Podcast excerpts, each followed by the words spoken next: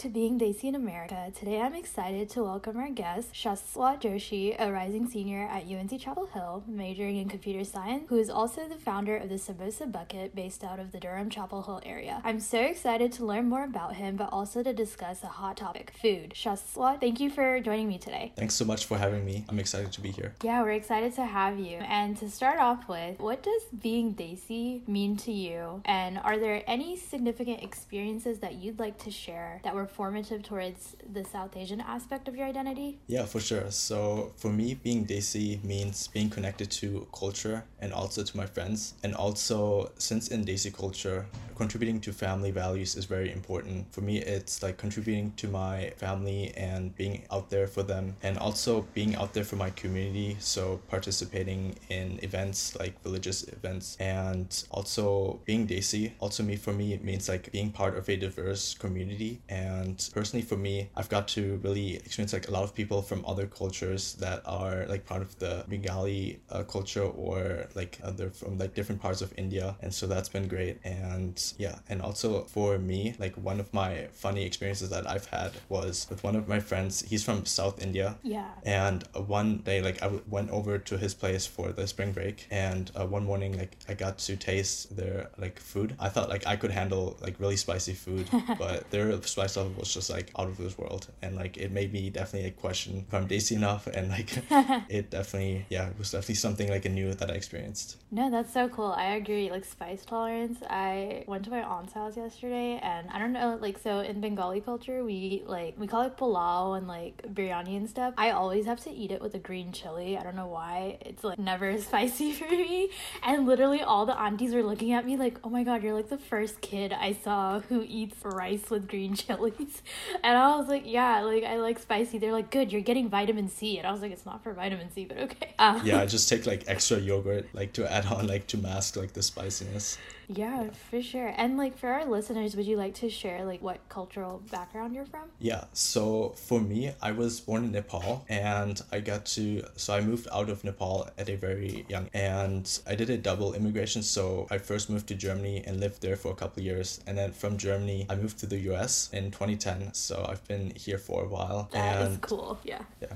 Yeah. And do you have any like since you mentioned that you lived in Germany and now in the US, was there like any differences in like how you were able to like practice your culture in Germany versus the United States? Yeah, so there were definitely a couple things that are were very similar when I lived in Germany and US. For example, like I was always focusing on being assimilated into the culture and that was like one of my big priorities of like fitting in and also like there was some differences in the German culture and the American culture was that like really small differences like being pu- punctual and uh, just like different other festivals that they're involved in and like for example they have Oktoberfest in Germany and then over here there's like 4th of July when I went to the US like there's been lots of new festivals that I got part of in Yeah, that sounds so cool. And like I guess sort of like building on that, like any aspect of like your Nepali like cultural background that you'd like to like really highlight for those listening, any like misconceptions or like generalizations about the culture as well that you'd like clarify that you typically have to face? Yeah, definitely. So for me,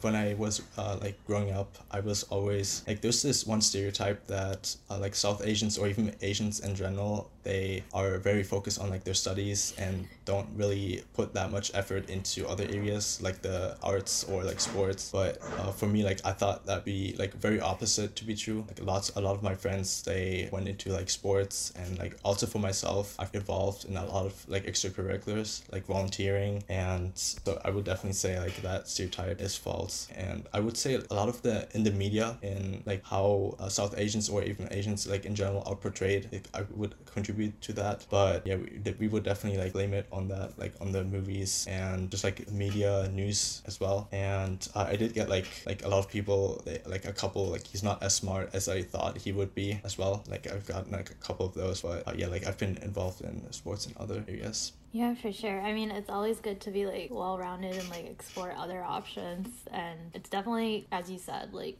that's definitely a stereotype that we're all like book nerds and we always have our faces in books. But yeah, continuing on the conversation. So, how would you say like your experience as a Desi individual has been living in, I would say, the United States, but specifically in the southern aspect? Because I don't know if you've been up north, but you know, the Desi culture is more popping there or like in other aspects of the US. So, any particular like unique experiences you've had here? Yeah, so one interesting thing is that I also lived in upstate New York before I came to North Carolina, so I got to kind of see like both sides of the coin. Mm. And one like one culture shock that I also had when first moving to the south was that like I was involved in like a program. It's called the Tar Heel Boys State, and I went to it's like we went down west like into the mountains and like I got to like see the people there, but at the same time like I was the only brown person in like the whole program, and so that was a big culture shock for me. But I would say in like the north, their cultures are very uh, there's not like one monoculture like in the south i would say a lot of things they revolve around like white culture and like a lot of culture uh, yeah they revolve around that but in the north it's like many different types of cultures that kind of like you could be in one culture and then not really have to like be outside of it like for example there's like chinatown little india in like new york so Yeah. i would say that's a big difference there as well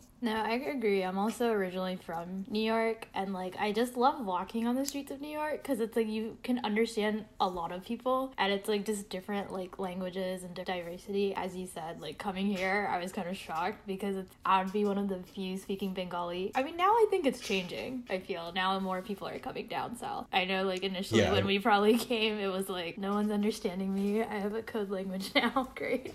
Right. Yeah, I would definitely agree with that. Like in up north, I would say a lot of my friends were also immigrants because I moved to New York when I first came to the US. So mm-hmm. all of my friends were from like other like also from India, but like they came directly from India. And over here it's more like Indian, but they also lived in the US or were born in the US. Yeah, for sure. And so now moving into like the exciting topic of food, could you talk to us more about the samosa bucket and like what was the inspiration behind that?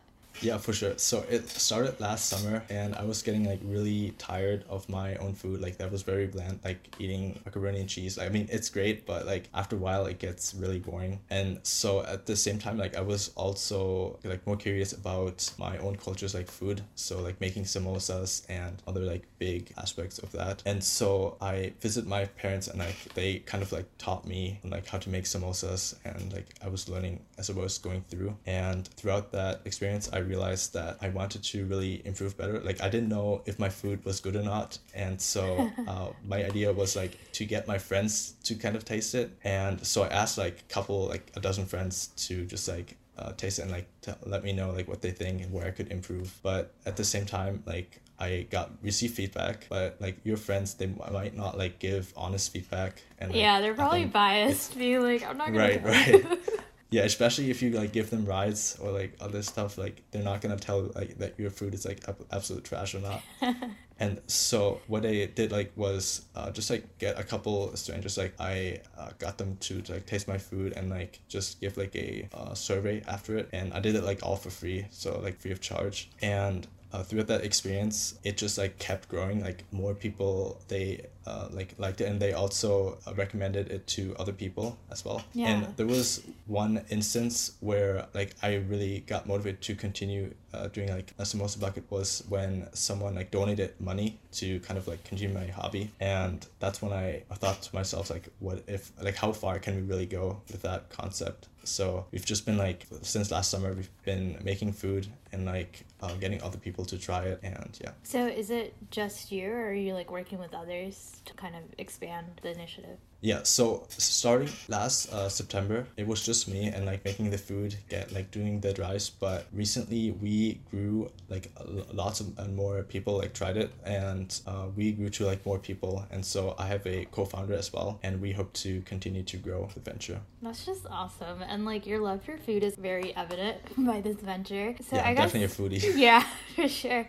And um, I guess like if you'd like to tell us like why is increasing like access to like Nepali Indian snacks in the area important to you? I think you touched a little bit on it, but like I guess like what are also some of your favorite snacks that you recommend for our listeners to try out from y'all's menu? Yeah, to, so to start off, like in the area, in the Durham Chapel Hill area, there isn't really a place that sells momo dumplings. So we decided to like increase the diversity of the food that we sell. And so we try to ship food that people might not have tasted before. And we also have like a lot of people that have never tasted the food before and they get it like on a regular basis now. So after like trying it out, uh, they've, they've been like pretty much uh, now. Yeah. And I would say like we I would say people are just kind of like wired to try things that they're more comfortable with. So I'm, I'm also like really guilty about that. Like trying something new, like trying snacks, uh, like spending ten dollars on food that I've never tasted and I don't know if it's good or not versus like um, trying food that I've already know that it's good, I would say. Yeah, for sure. And it like I mean, based on y'all's Instagram, it looks like fried momos and samosas have been like the most popular snacks so far.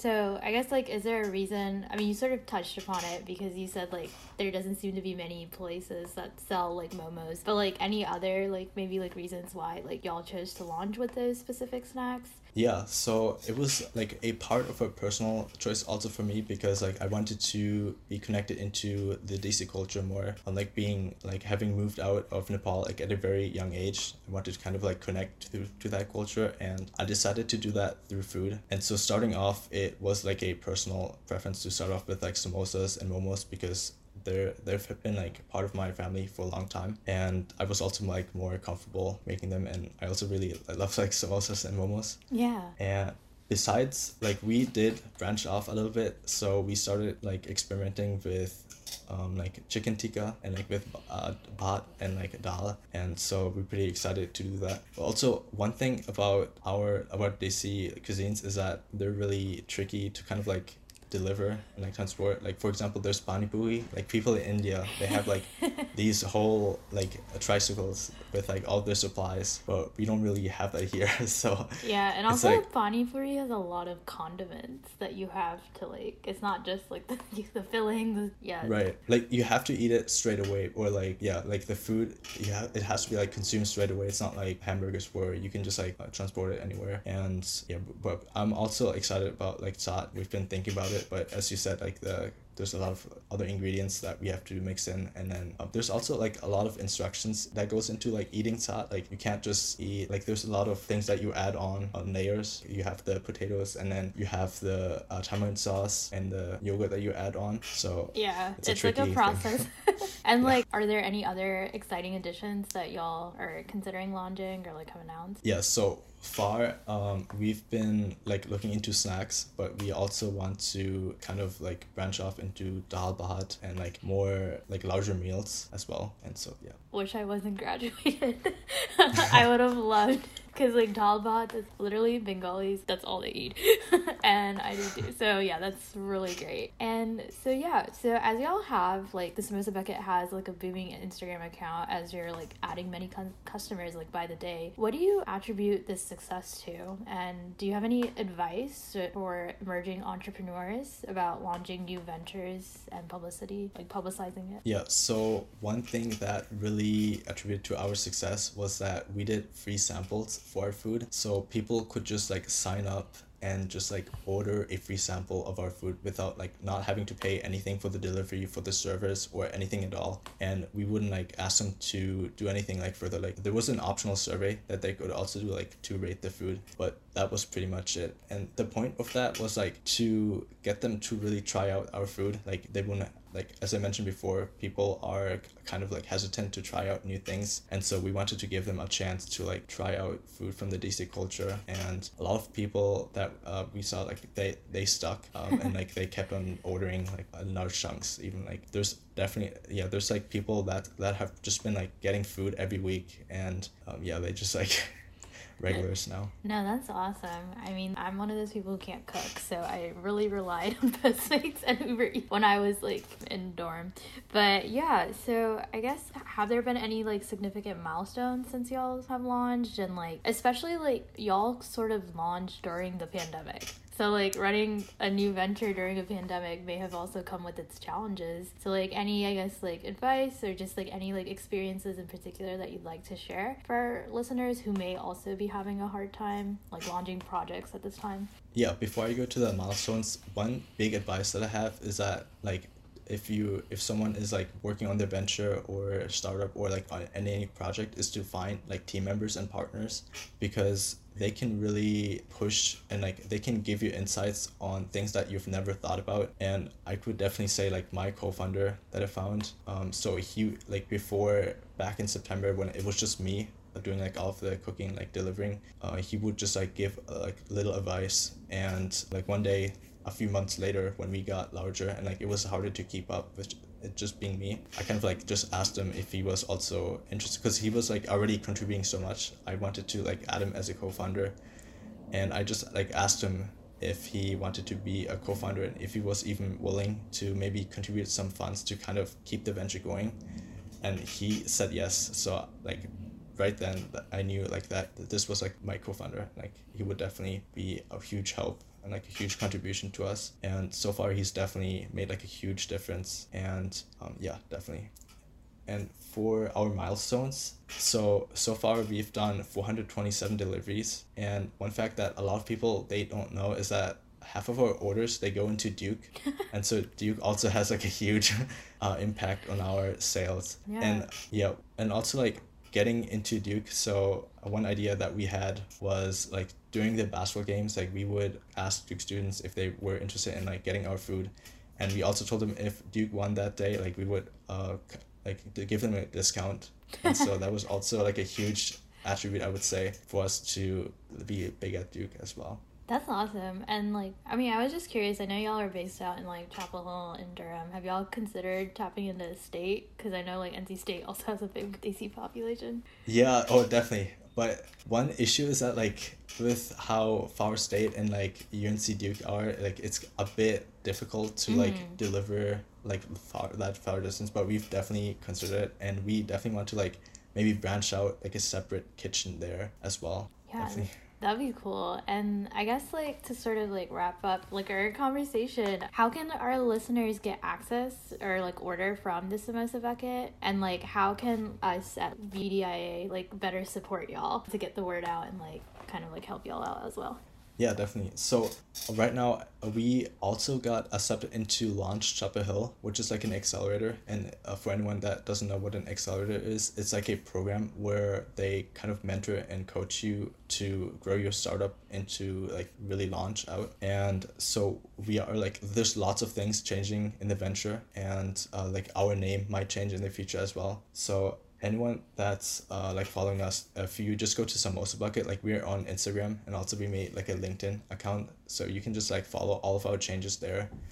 And we are also actively working on a platform to also include other kitchens as well, because there's been like a lot of people that we found that are doing like the same thing but it's like really hard to reach them like they're in uh, like separate group chats or they're part of like different neighborhoods and so it's like hard to reach them online and we want to like add them into our platform to kind of like branch out.